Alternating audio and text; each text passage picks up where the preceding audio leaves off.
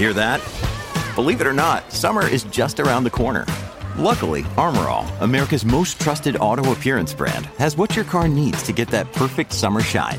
Plus, now through May 31st, we'll give you $5 for every 20 you spend on Armor All products. That means car wash pods, protectant, tire shine, you name it. Find out how to get your $5 rebate at armorall.com.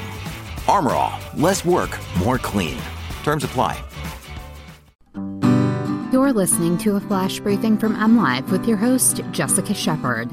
This is Michigan News from MLive for Wednesday, June 23rd, and I'm Jessica Shepard.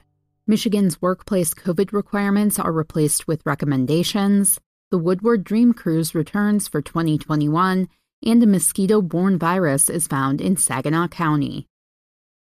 Daily health screenings, masks, and more are no longer required at workplaces in Michigan as the state updated its Michigan Occupational Safety and Health Administration rules on Tuesday.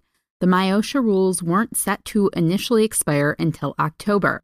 Michigan's new emergency rules align with federal OSHA rules for COVID 19, which are just recommendations for employers. The change went into effect immediately. Prior to Tuesday, MIOSHA required workplaces to screen employees daily for COVID 19, to keep up various cleaning protocols, to train employees about pandemic procedures, to have a written preparedness and response plan, and to make sure unvaccinated people wore masks when they couldn't maintain six feet of distance from others. The temperature screening requirement was removed earlier this spring. Some of the workplace rules are still required for healthcare settings. Employers can keep requiring certain protocols if they choose. MIOSHA offers consultation services to employers looking for advice on how to keep their workers safe. They can call 517 284 7720 or go online to michigan.gov to connect with MIOSHA. The biggest event of its kind in the country returns in 2021 after COVID 19 forced it to be canceled in 2020. More than 1 million people and over 40,000 muscle cars, street rods, and custom vehicles will be in Metro Detroit on Saturday, August 21st for the 26th annual Woodward Dream Cruise. This year's event will be presented by Ford, with the original 1966 Ford Bronco being showcased as the featured heritage vehicle. The Woodward Dream Cruise originally started as a small fundraiser to raise money for a soccer field in Ferndale in 1995.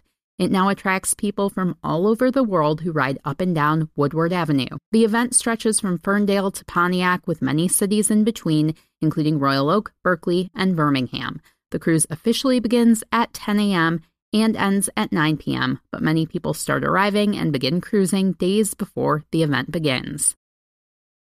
A mosquito borne virus has been found within Saginaw County for the first time in 2021, according to a news release from the Saginaw County Mosquito Abatement Commission.